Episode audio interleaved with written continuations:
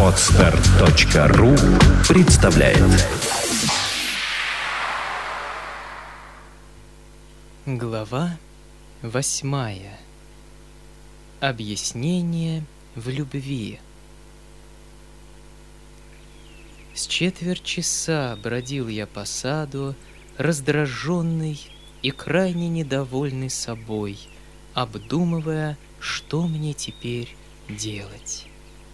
Солнце садилось. Вдруг на повороте в одну темную аллею я встретился лицом к лицу с Настенькой. В глазах ее были слезы, в руках платок, которым она утирала их. «Я вас искала», — сказала она. «А я вас», — отвечал я ей. «Скажите, я в сумасшедшем доме или нет?» «Вовсе не в сумасшедшем доме», — проговорила она обидчиво, пристально взглянув на меня. «Но если так, так что ж это делается? Ради самого Христа подайте мне какой-нибудь совет. Куда теперь ушел дядя? Можно мне туда идти? Я очень рад, что вас встретил. Может быть, вы меня в чем-нибудь и наставите? Нет, лучше не ходите. Я сама ушла от них. Да где они? А кто знает. Может быть, опять в огород побежали, проговорила она раздражительно. В какой огород? Это Фома Фомич на прошлой неделе закричал, что не хочет оставаться в доме, и вдруг побежал в огород. Достал в шалаше заступ и начал гряды копать. Мы все удивились, не с ума ли сошел. Вот, говорит, чтоб не попрекнули меня потом, что я даром хлеб ел, буду землю копать, и свой хлеб, что здесь ел, заработаю, а потом и уйду. Вот до чего меня довели. А тут-то все плачут, и перед ним чуть не на коленях стоят заступ у него отнимают, а он-то копает, всю репу только перекопал. Сделали раз поблажку, вот он, может быть, и теперь повторяет, от него станется. «И вы, и вы рассказываете это так хладнокровно!» — вскричал я в сильнейшем негодовании. Она взглянула на меня сверкавшими глазами. «Простите мне, я уж и не знаю, что говорю. Послушайте, — вам известно, зачем я сюда приехал?» «Нет», — отвечала она, закрасневшись, и какое-то тягостное ощущение отразилось в ее милом лице. «Вы извините меня», — продолжил я. «Я теперь расстроен, я чувствую, что не так бы следовало мне начать говорить об этом, особенно с вами, но все равно. По-моему, откровенность в таких делах лучше всего. Признаюсь, Э, то есть я хотел сказать, вы знаете намерение дядюшки. Он приказал мне искать ваши руки. О, какой вздор! Не говорите этого, пожалуйста, сказала она, поспешно перебивая меня и вся вспыхнув. Я был озадачен. Как вздор? Но он ведь писал ко мне. Так он таки вам писал? Спросила она с живостью. Ах, какой! Как же он обещался, что не будет писать? Какой вздор! Господи, какой это вздор! Простите меня, пробормотал я, не зная, что говорить. Может быть, я поступил неосторожно, грубо, но ведь такая минута... Сообразите, мы окружены, Бог знает чем. Ох, ради Бога, не извиняйтесь. Поверьте, что мне и без того тяжело это слушать, а между тем судите — я и сама хотела заговорить с вами, чтобы узнать что-нибудь. Ах, какая досада, так он таки вам написал. Вот этого-то я пуще всего боялась. Боже мой, какой это человек! А вы поверили и прискакали сюда, сломя голову. Вот надо было. Она не скрывала своей досады. Положение мое было непривлекательное. Признаюсь, я не ожидал, проговорил я в самом полном смущении. Такой оборот? Я, напротив, думал... А, так вы думали, произнесла она с легкой иронией слегка закусывая губу. «А знаете, вы мне покажите это письмо, которое он вам писал». «Хорошо-с». «Да вы не сердитесь, пожалуйста, на меня, не обижайтесь. И без того много горя», — сказала она просящим голосом, а между тем насмешливая улыбка слегка мелькнула на ее хорошеньких губках. «О, пожалуйста, не принимайте меня за дурака!» — вскричала с горячностью. «Но, может быть, вы предубеждены против меня? Может быть, вам кто-нибудь на меня насказал? Может быть, вы потому, что я там теперь срезался? Но это ничего, уверяю вас. Я сам понимаю, каким я теперь дураком стою перед вами. Не смейтесь, пожалуйста, надо мной. Я не знаю, что говорю, а все это... Все это от того, что мне эти проклятые 22 года. О, боже мой, так что ж? Как так что ж? Да ведь кому 22 года, у того это и на лбу написано. Как у меня, например, когда я давеча на середину комнаты выскочил. Или как теперь перед вами. Распроклятый возраст. Ох, нет, нет, отвечала Настенька, едва удерживаясь от смеха. Я уверена, что вы добрый, милый и умный. Я право искренне говорю это. Но вы только очень самолюбивые. От этого еще можно исправиться. Мне кажется, я самолюбив сколько нужно. Но нет. А давеча, когда вы сконфузились, и от чего ж? От того, что споткнулись при входе. Какое право вы имели выставлять на смех вашего доброго, вашего великодушного дядю, который вам сделал столько добра? Зачем вы хотели свалить на него смешное, когда сами были смешны? Это было дурно, стыдно. Это не делает вам чести, и, признаюсь вам, вы были мне очень противны в ту минуту. Вот вам. Это правда. Я был болван. Даже больше. Я сделал подлость. Вы... вы приметили ее, я уже наказан. Броните меня, смейтесь надо мной, но послушайте. Может быть, вы перемените, наконец, ваше мнение, прибавил я, увлекаемый каким-то странным чувством. Вы меня еще так мало знаете, что потом, когда узнаете больше, тогда, может быть... Ради бога, оставим этот разговор, вскричала Настенька с видимым нетерпением. Хорошо, хорошо, оставимте. Но где я могу вас видеть? Как где видеть? Но ведь не может же быть, чтоб мы с вами сказали последнее слово, Настасья Евграфовна. Ради бога, назначьте мне свидание, хоть сегодня же. Впрочем, теперь уж смеркается. Ну так, если только можно, завтра утром пораньше. Я нарочно велю себя разбудить пораньше. Знаете, там у пруда есть беседка. Я ведь помню, я знаю дорогу. Я ведь здесь жил, маленький. Свидание? Но зачем это? Ведь мы и без того теперь говорим. Но я теперь еще ничего не знаю, Настасья Евграфовна. Я сперва все узнаю от дядюшки. Ведь должен же он, наконец, мне все рассказать, и тогда я, может быть, скажу вам что-нибудь очень важное. Нет-нет, не надо, не надо, вскричала Настенька. Кончимте все разом теперь, так, чтобы потом и помину не было. А в ту беседку не ходите напрасно. Уверяю вас, я не приду, и выкиньте, пожалуйста, из головы весь этот вздор. Я серьезно прошу вас. «Так значит, дядя поступил со мною как сумасшедший!» — вскричала я в припадке нестерпимой досады. «Зачем же он вызвал меня после этого?» «Но слышите, что это за шум?» Мы были близко от дома. Из растворенных окон раздавались визг и какие-то необыкновенные крики. «Боже мой!» — сказала она, побледнев. «Опять!» Я так и предчувствовала. Вы предчувствовали?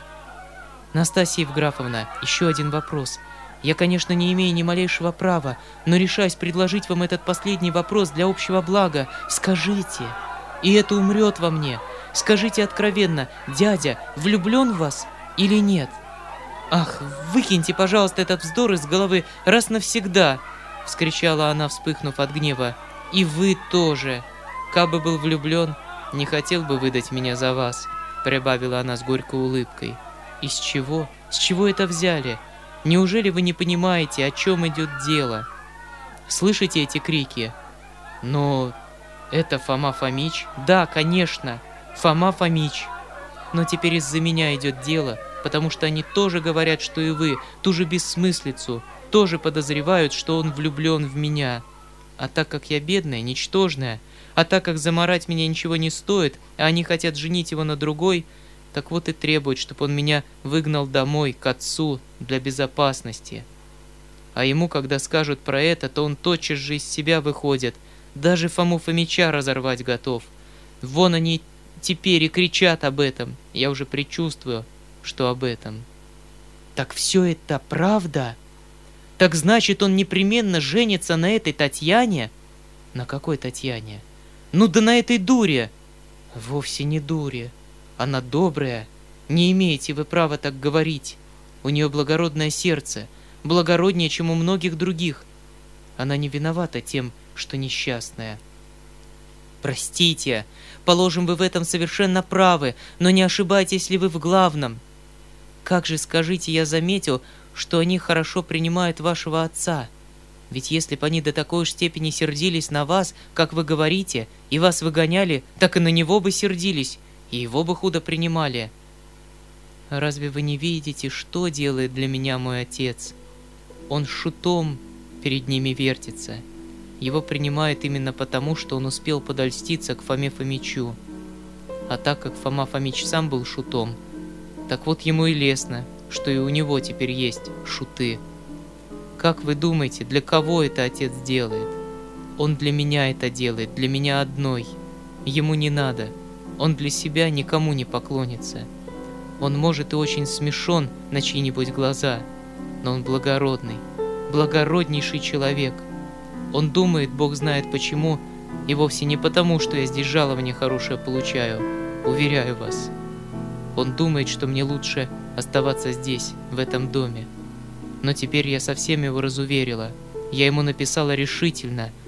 Он и приехал, чтобы взять меня. И если крайность до того дойдет, то хоть завтра же. Потому что уж дело почти до всего дошло. Они меня съесть хотят. И я знаю, наверное, что они там теперь кричат обо мне. Они растерзают его из-за меня. Они погубят его. А он мне все равно, что отец, слышите? Даже больше, чем мой родной отец. Я не хочу дожидаться. Я знаю больше, чем другие. Завтра же. Завтра уеду. Кто знает, может, через это они отложат хоть на время и свадьбу его с Татьяной Ивановной. Вот я вам все теперь рассказала. Расскажите же это и ему, потому что я теперь и говорить-то с ним не могу, за нами следят. И особенно это Перепелицына. Скажите, чтоб он не беспокоился обо мне, что я лучше хочу есть черный хлеб и жить в избе у отца, чем быть причиной его здешних мучений. Я бедная и должна жить, как бедная. Но, боже мой, какой шум, какой крик, что там еще делается? Нет, во что бы то ни стало, сейчас пойду туда. Я выскажу им все это, все это, Всем прямо в глаза, сама. Что бы ни случилось, я должна это сделать. Прощайте. Она убежала. Я стоял на одном месте, вполне сознавая все смешное в той роли, которую мне пришлось сейчас разыграть, и совершенно недоумевая, чем все это теперь разрешится. Мне было жаль бедную девушку, и я боялся за дядю. Вдруг подле меня очутился Гаврила — он все еще держал свою тетрадку в руке. «Пожалуйте к дяденьке», — проговорил он унылым голосом. Я очнулся. «К дяде? А где он? Что с ним теперь делается?» «В чайной. Там же, где и чай изволили давеча кушать». «Кто с ним?» «Одни. Дожидаются». «Кого? Меня?» «За Фомой Фомичом послали», «Прошли наши красные деньки», — прибавил он, глубоко вздыхая. «За Фомой Фомичом? Хм, а где другие? Где барыня?» «На своей половине. В омрак упали, а теперь лежат без чувствия и плачут». Рассуждая таким образом, мы дошли до террасы. На дворе было уже почти совсем темно — Дядя действительно был один. в той же комнате, где произошло мое побоище с Фомой Фомичом, и ходил по ней большими шагами. На столах горели свечи. Увидя меня, он бросился ко мне и крепко сжал мои руки.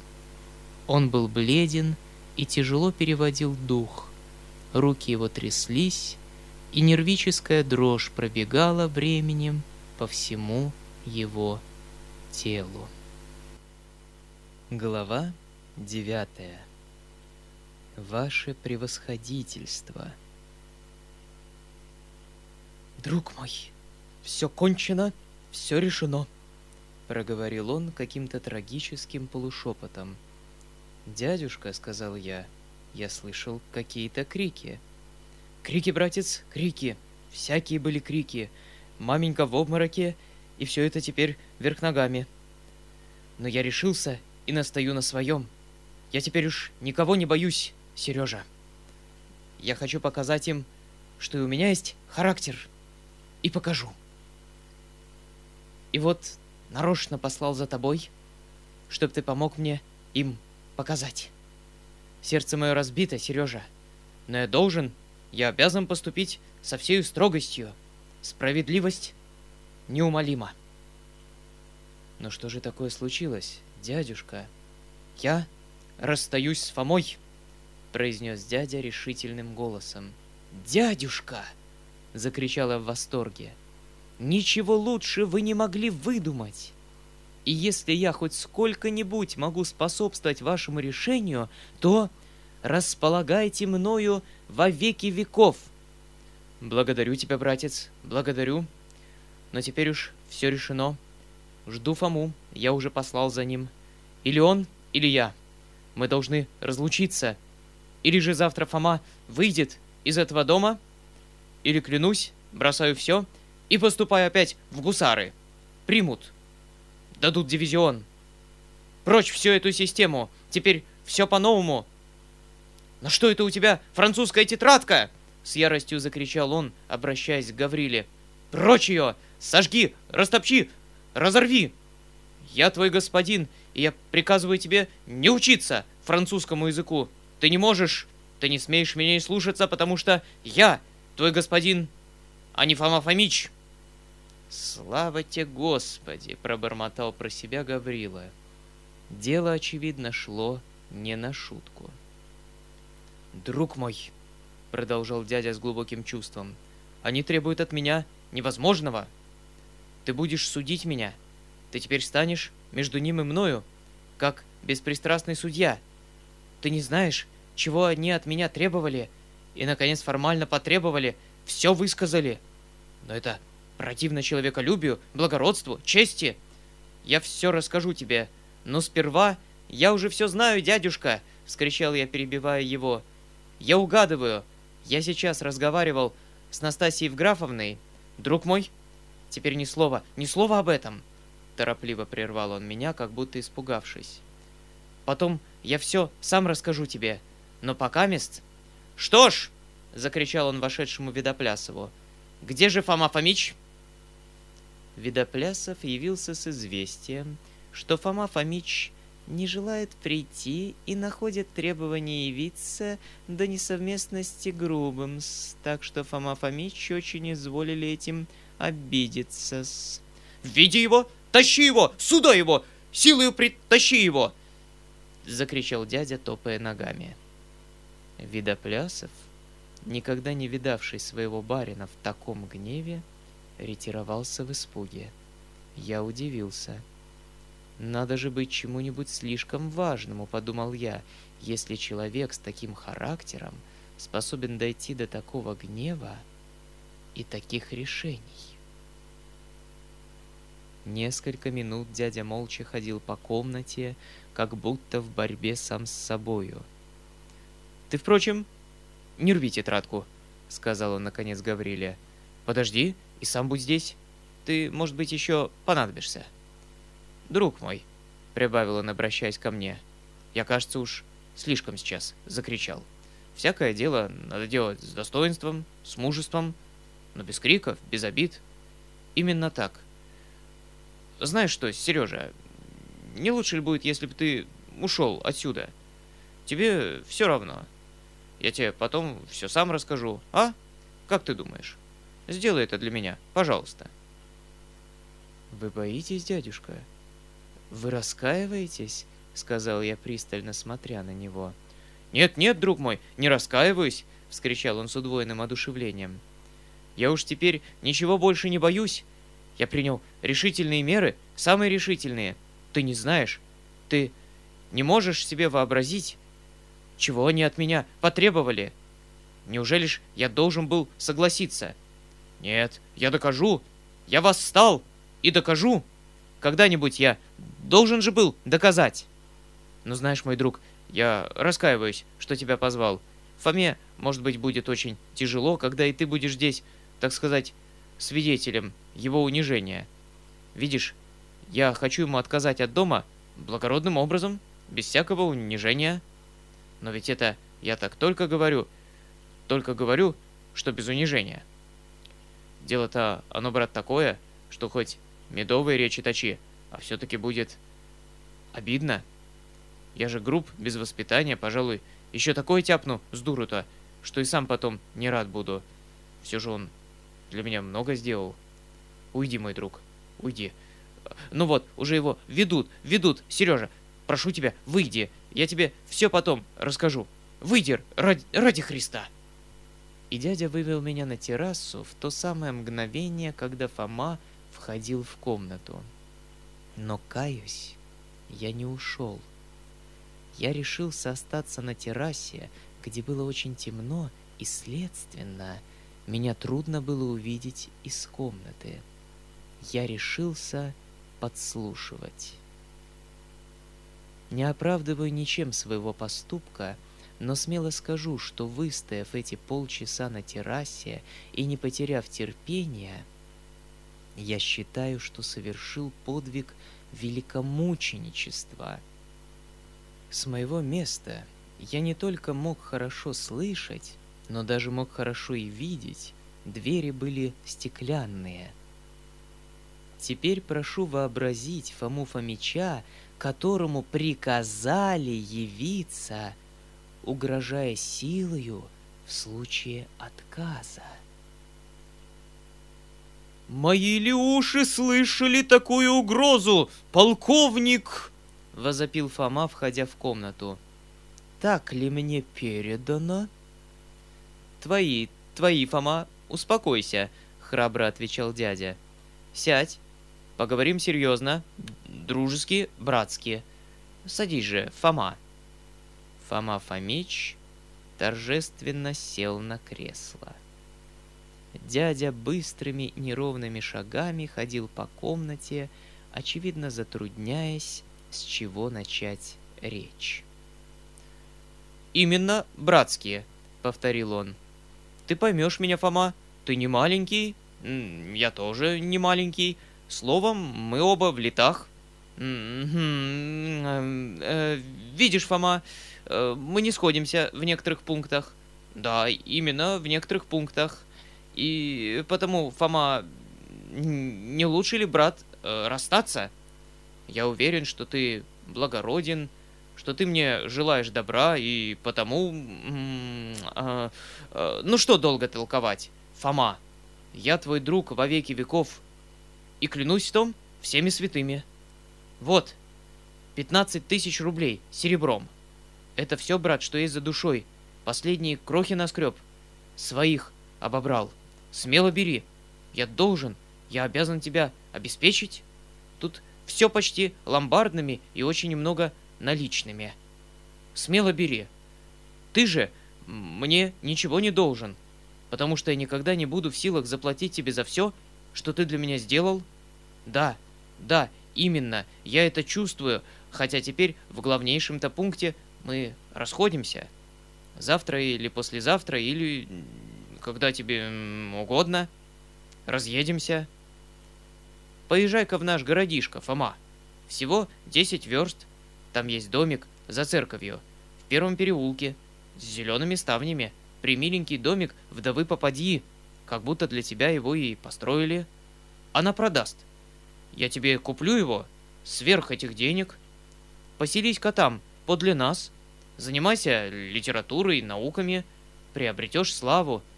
Чиновники там все до одного благородные, радушные, бескорыстные, протопоп ученый. К нам будешь приезжать гостить по праздникам. И мы заживем, как в раю. Желаешь или нет?» «Так вот на каких условиях изгоняли Фому», — подумал я. «Дядя скрыл от меня о деньгах». Долгое время царствовало глубокое молчание. Фома сидел в креслах, как будто ошеломленный, и неподвижно смотрел на дядю, которому, видимо, становилось неловко от этого молчания — и от этого взгляда. «Деньги», — проговорил наконец Фома каким-то выделано слабым голосом. «Где же они, эти деньги? Давайте их, давайте сюда, скорее». «Вот они, Фома, последние крохи, ровно пятнадцать, все, что было. Тут и кредитными, и ломбардными — сам увидишь. Вот. Гаврила, возьми себе эти деньги, кротко проговорил Фома. Они, старик, могут тебе пригодиться. «Но нет!» — вскричал он вдруг с прибавкой какого-то необыкновенного визга и вскакивая с кресла. «Нет! Дай мне их сперва, эти деньги, Гаврила! Дай мне их! Дай мне их! Дай мне эти миллионы, чтоб я притоптал их моими ногами! Дай, чтоб я разорвал их, оплевал их, разбросал их, осквернил их, обесчестил их! Мне, мне предлагают деньги, подкупают меня, чтоб я вышел из этого дома. Я ли это слышал? Я ли дожил до этого последнего бесчестия? Вот, вот они, ваши миллионы, смотрите, вот, вот, вот и вот! Вот как поступает Фома Пискин, если вы до сих пор этого не знали, полковник!» И Фома разбросал всю пачку денег по комнате. Замечательно, что он не разорвал и не отплевал ни одного билета, как похвалялся сделать. Он только немного помял их но и то довольно осторожно. Гаврила бросился собирать деньги с полу и потом, по уходе Фомы, бережно передал своему барину. Поступок Фомы произвел на дядю настоящий столбняк. В свою очередь он стоял теперь перед ним неподвижно, бессмысленно, с разинутым ртом — Фома, между тем, поместился опять в кресло и пыхтел, как будто от невыразимого волнения. «Ты... ты возвышенный человек, Фома!» — вскричал наконец дядя, очнувшись. «Ты благороднейший из людей!» «Это я знаю», — отвечал Фома слабым голосом, но с невыразимым достоинством. «Фома, Прости меня, я подлец перед тобой, Фома!» «Да, передо мной», — поддакнул Фома. «Фома, не твоему благородству я удивляюсь», — продолжал дядя в восторге, «но тому, как мог я быть до такой степени груб, слеп и подал, чтобы предложить тебе деньги при таких условиях. Но, Фома, ты в одном ошибся. Я вовсе не подкупал тебя, не платил тебе, чтоб ты вышел из дома а просто-напросто я хотел, чтобы у тебя были деньги, чтобы ты не нуждался, когда от меня выйдешь. Клянусь в этом тебе. На коленях, на коленях готов просить у тебя прощения, Фома. И если хочешь, стану сейчас перед тобой на колени, если только хочешь. Не надо мне ваших колен, полковник. Но, боже мой, Фома, посуди. Ведь я был разгорячен, фрапирован, я был вне себя, но назови же, скажи, чем могу, чем в состоянии я загладить эту обиду, научи, из реки. Ничем, ничем, полковник.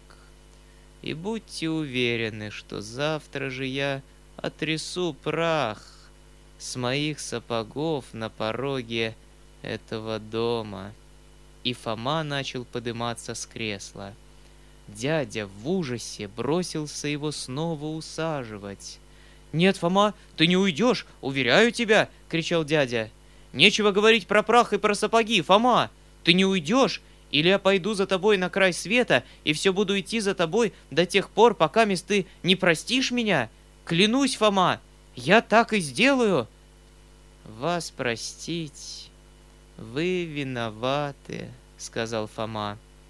«Но понимаете ли вы еще вину-то свою передо мною?» Понимаете ли, что вы стали виноваты теперь передо мной даже тем, что вы давали мне здесь кусок хлеба? Понимаете ли вы, что теперь одной минутой вы отравили ядом все те прошедшие куски, которые я употребил в вашем доме? Вы попрекнули меня сейчас этими кусками, каждым глотком этого хлеба, уже съеденного мною. Вы мне доказали теперь, что я жил как раб в вашем доме, как лакей, как обтирка ваших лакированных сапогов. А между тем я в чистоте моего сердца думал до сих пор, что обитаю в вашем доме как друг или как брат. Не Самиль, не Самиль, вы змеиными речами вашими тысячу раз уверяли меня в этой дружбе, в этом братстве. Зачем же вы таинственно сплетали мне эти сети, в которые я попал как дурак? Зачем же во мраке копали вы мне эту волчью яму, в которую теперь вы сами втолкнули меня?» Зачем не поразили вы меня разом еще прежде, одним ударом этой дубины? Зачем в самом начале не свернули вы мне головы, как какому-нибудь петуху, за то, ну хоть, например, только за то, что он не несет яиц? Да, именно так. Я стою за это сравнение, полковник, хотя оно и взято из провинциального быта — и напоминает собою тривиальный тон современной литературы, потому стою за него, что в нем видна вся бессмыслица обвинений ваших, ибо я столько же виноват перед вами, как и этот предполагаемый петух, не угодивший своему легкомысленному владельцу неснесением яиц. Помилуйте, полковник, — Разве платят другу или брату деньгами? И за что же?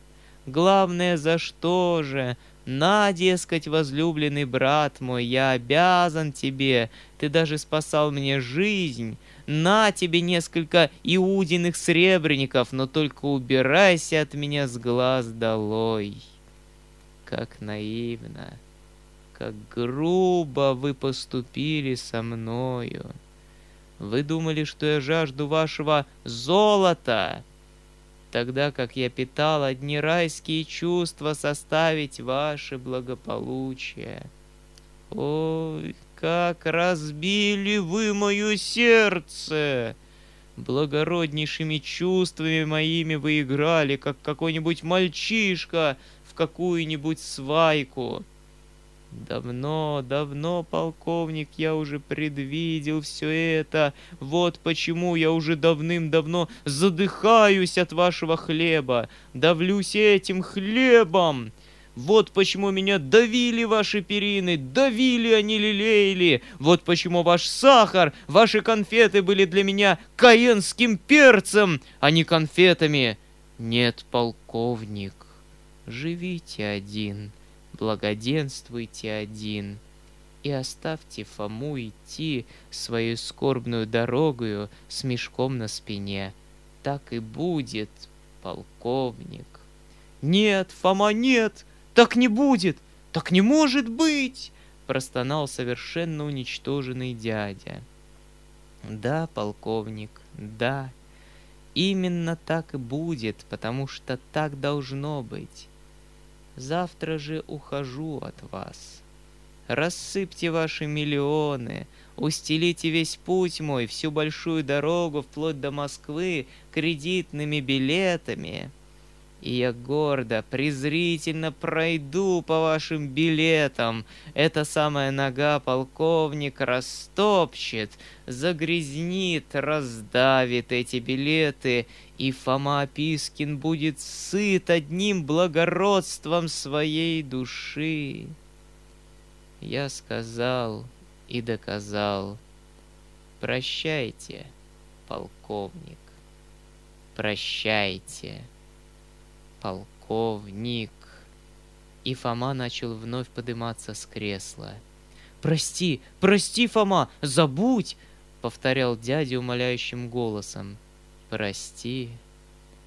Но к чему вам мое прощение? Ну хорошо, положим, что я вас и прощу. Я христианин. Я не могу не простить.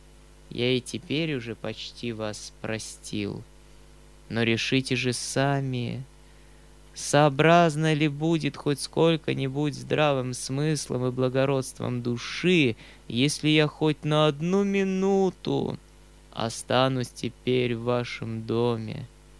Ведь вы, вы гоняли меня. Сообразно, сообразно, Фома, уверяю тебя, что сообразно. Сообразно. Но равны ли мы теперь между собою? — Неужели вы не понимаете, что я, так сказать, раздавил вас своим благородством, а вы раздавили сами себя унизительным поступком? Вы раздавлены, а я вознесен. Где же равенство? А разве можно быть друзьями без такого равенства? Говорю это, испуская сердечный вопль, а не торжествуя, не возносясь над вами, как вы, может быть, думаете. Но я и сам испускаю сердечный вопль, Фома, уверяю тебя. И это тот самый человек, продолжал Фома, переменяя суровый тон на блаженный.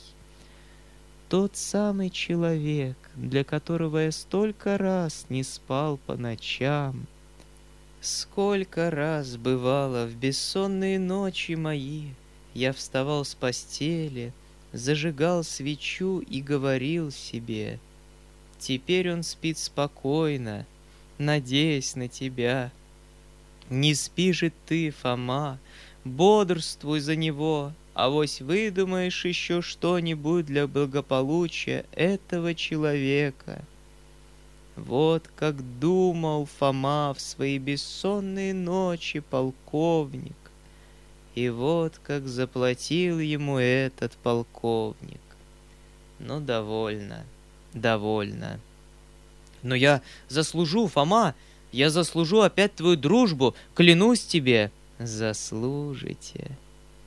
А где же гарантия? Как христианин я прощу и даже буду любить вас — но как человек и человек благородный, я поневоле буду вас презирать. Я должен, я обязан вас презирать. Я обязан во имя нравственности, потому что, повторяю вам это, вы опозорили себя а я сделал благороднейший из поступков. Ну кто из ваших сделает подобный поступок? Кто из них откажется от такого несметного числа денег, от которых отказался, однако ж, нищий, презираемый всеми Фома из любви к величию? Нет, полковник, чтоб сравниться со мной, вы должны совершить теперь целый ряд подвигов. А на какой подвиг способны вы, когда не можете даже сказать мне «вы» как своему ровне, а говорите «ты» как слуге. «Фома, но ведь я по дружбе говорил тебе «ты», — возопил дядя. «Я не знал, что тебе неприятно. Боже мой! Но если б я только знал...» «Вы, — продолжал Фома, — вы, которые не могли, или лучше сказать, не хотели исполнить самую пустейшую, самую ничтожнейшую из просьб — когда я вас просил сказать мне как генералу ваше превосходительство, Но Фома, Фома, ведь это уже было, так сказать, высшее посигновение. Фома, высшее посигновение. Затвердили какую-то книжную фразу, да и повторяйте ее как попугай. Но знаете ли вы, что вы осрамили, обесчестили меня с отказом сказать мне ваше превосходительство — обесчестили тем, что, не поняв причин моих, выставили меня капризным дураком, достойным желтого дома. Ну неужели я не понимаю, что я бы сам был смешон, если б захотел именоваться превосходительством? Я, который презираю все эти чины и земные величия, ничтожные сами по себе, если они не освещаются добродетелью. За миллион не возьму генеральского чина без добродетели, а между тем вы считали меня за безумного. Для вашей же пользы я пожертвовал моим самолюбием и допустил, что вы, вы могли считать меня за безумного, вы и ваши ученые. Единственно для того, чтобы просветлить ваш ум, развить вашу нравственность и облить вас лучами новых идей, решился я требовать от вас генеральского титула. Я именно хотел, чтобы вы не почитали впредь генералов самыми высшими светилами на всем земном шаре. Хотел доказать вам, что чин — ничто без великодушия, и что нечего радоваться приезду вашего генерала, когда, может быть, и возле вас стоят люди, озаренные добродетелью. Но вы так постоянно чванились передо мной своим чином полковника — что вам уже трудно было сказать мне ваше превосходительство. Вот где причина, вот где искать ее, а не в посигновении каких-то судеб. Вся причина в том, что вы полковник, а я просто Фома. Нет, нет, Фома, нет, уверяю тебя, что это не так. Ты ученый, ты не просто Фома. Я почитаю. Почитаете. Хорошо. Так скажите же мне, если почитаете, как по вашему мнению, достоин я или нет генеральского сана? Отвечайте решительно и немедленно, достоин или нет? Я хочу посмотреть ваш ум, ваше развитие.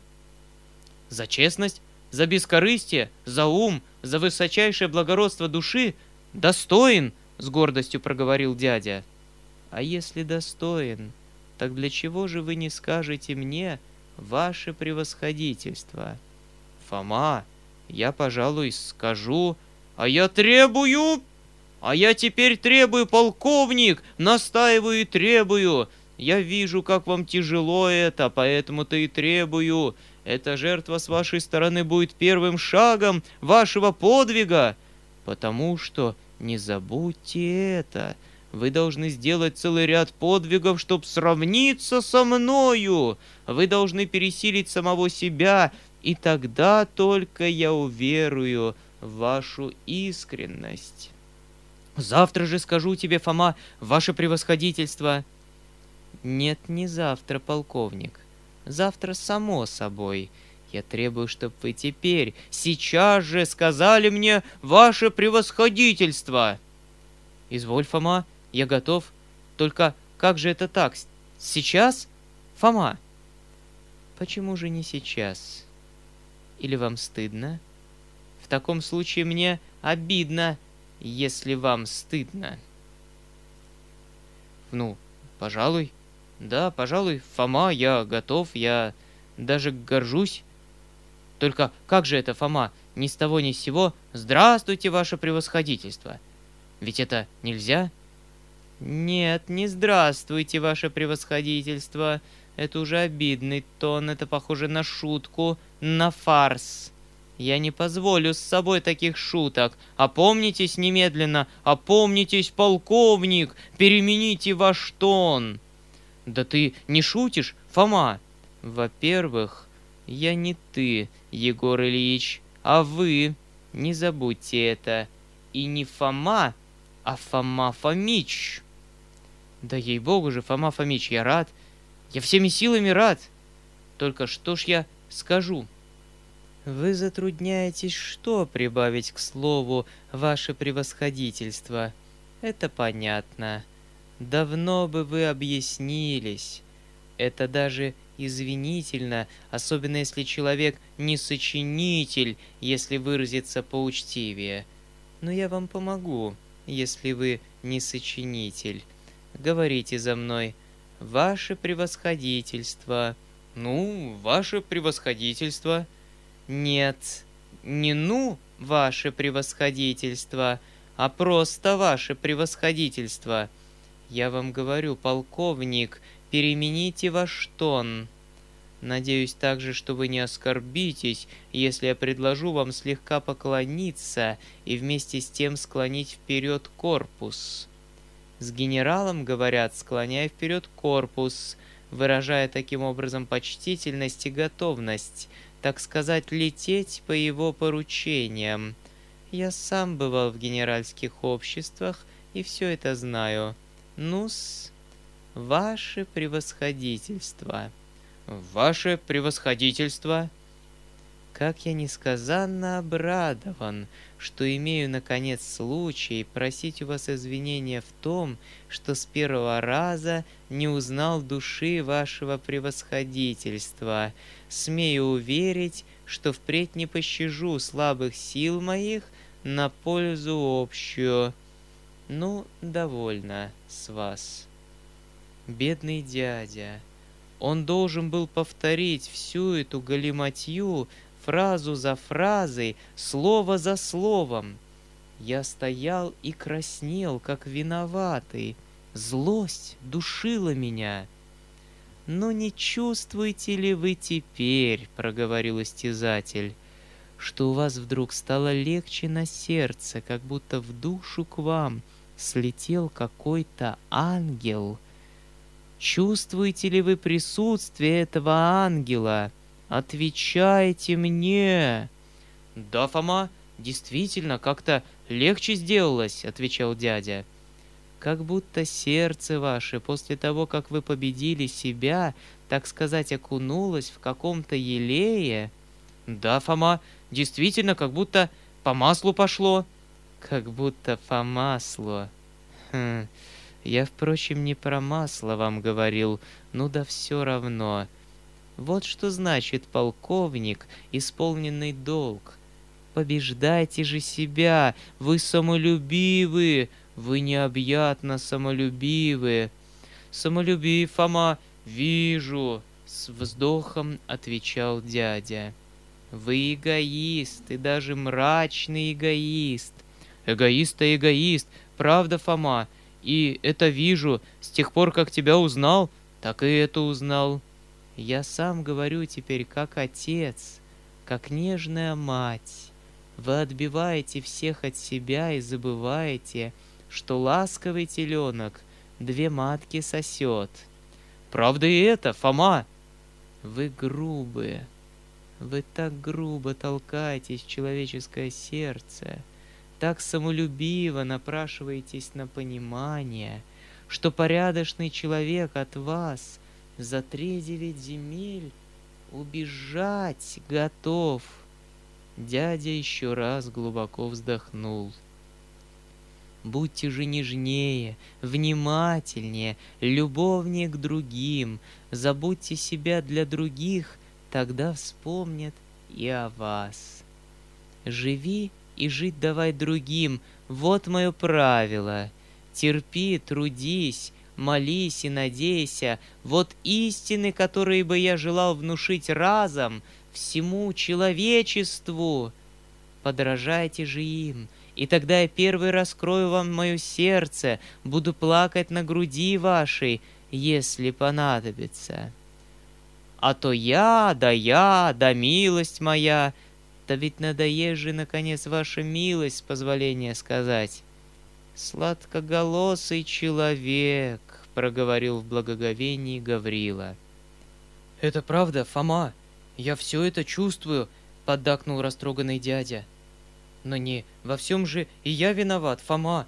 Так уж меня воспитали, с солдатами жил. А клянусь тебе, Фома, и я умел чувствовать. Прощался с полком, так все гусары, весь мой дивизион, просто плакали, говорили, что такого, как я, не нажить. Я и подумал тогда, что я, может быть, еще не совсем человек, погибший. Опять эгоистическая черта, опять я ловлю вас на самолюбие. Вы хвалитесь и мимоходом попрекнули меня слезами гусар. Что ж я не хвалюсь ничьими слезами? А было бы чем, а было бы, может быть, чем.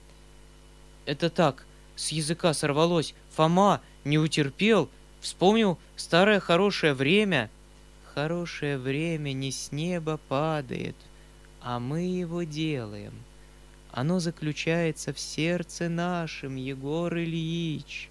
Отчего же я всегда счастлив и, несмотря на страдания, доволен, спокоен духом, и никому не надоедаю, разве одним дуракам, верхоплясам, ученым, которых не щажу и не хочу щадить. Не люблю дураков. И что такое эти ученые? Человек науки. Да наука-то выходит у него надувательная штука, а не наука. Ну что он давеча говорил? Давайте его сюда, давайте сюда всех ученых, все могу опровергнуть, все положения их могу опровергнуть. Я уже не говорю о благородстве души. Конечно, Фома, конечно. Кто ж сомневается?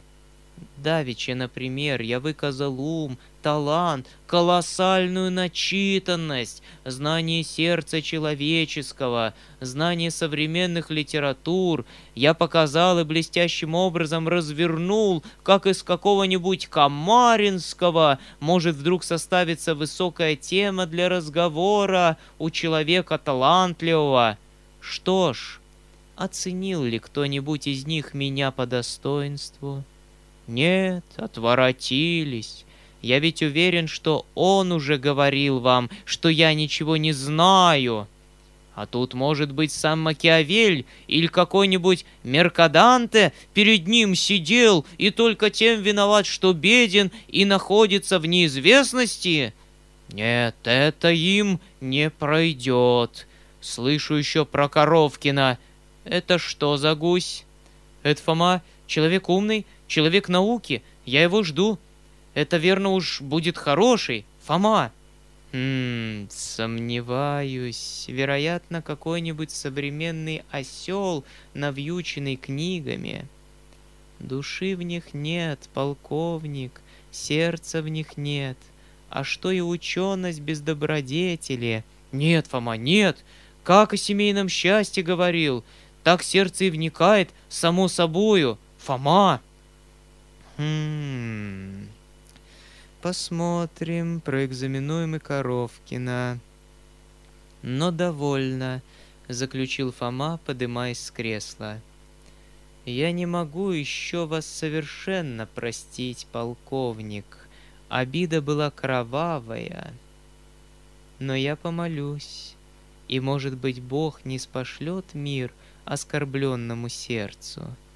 Мы поговорим еще завтра об этом.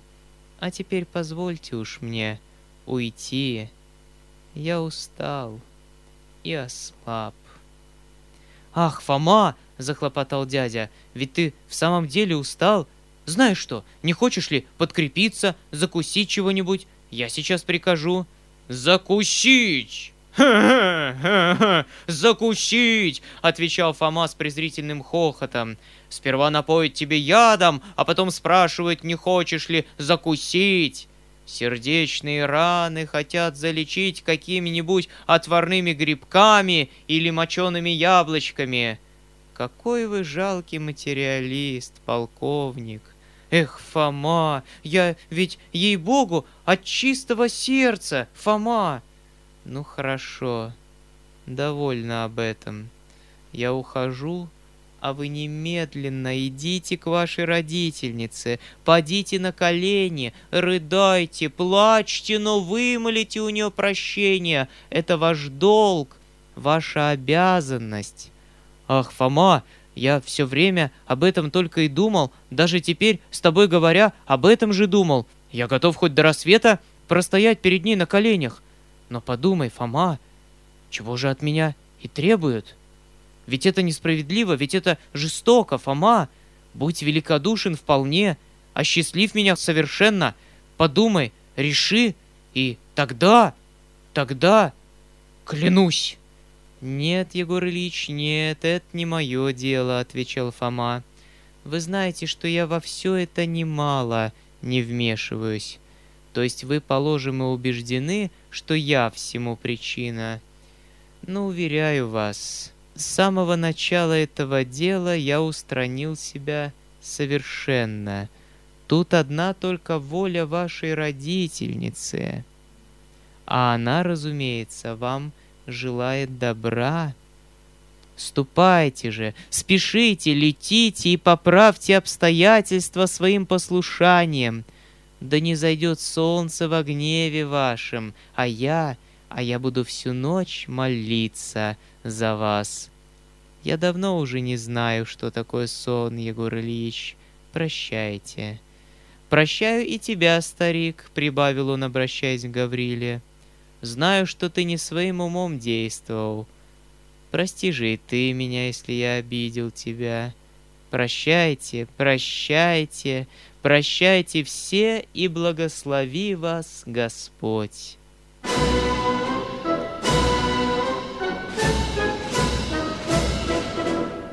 Фома вышел. Я тотчас же бросился в комнату. «Ты подслушивал?» — вскричал дядя.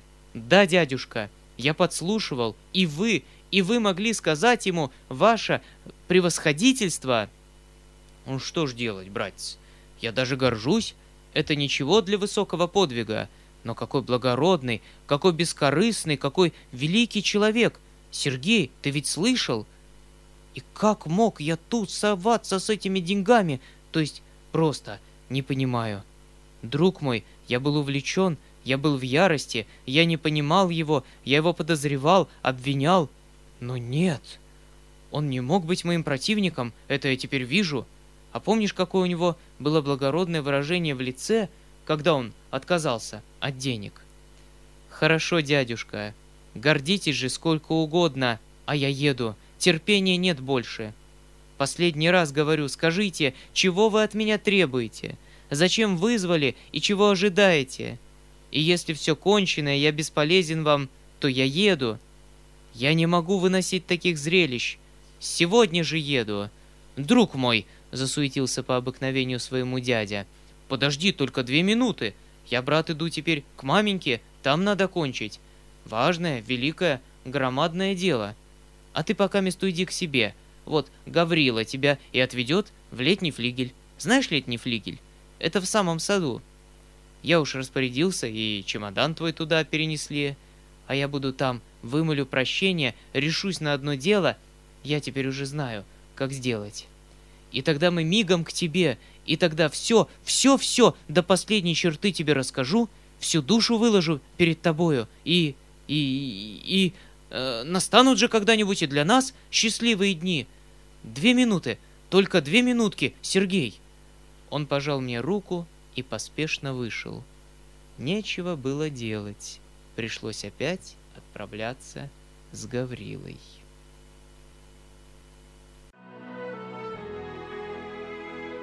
Уважаемые слушатели, сообщаем вам, что эту и другие аудиокниги – вы можете бесплатно скачать на сайте bb.ru по буквам b i b e .ru.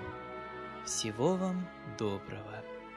Скачать другие выпуски подкаста вы можете на podster.ru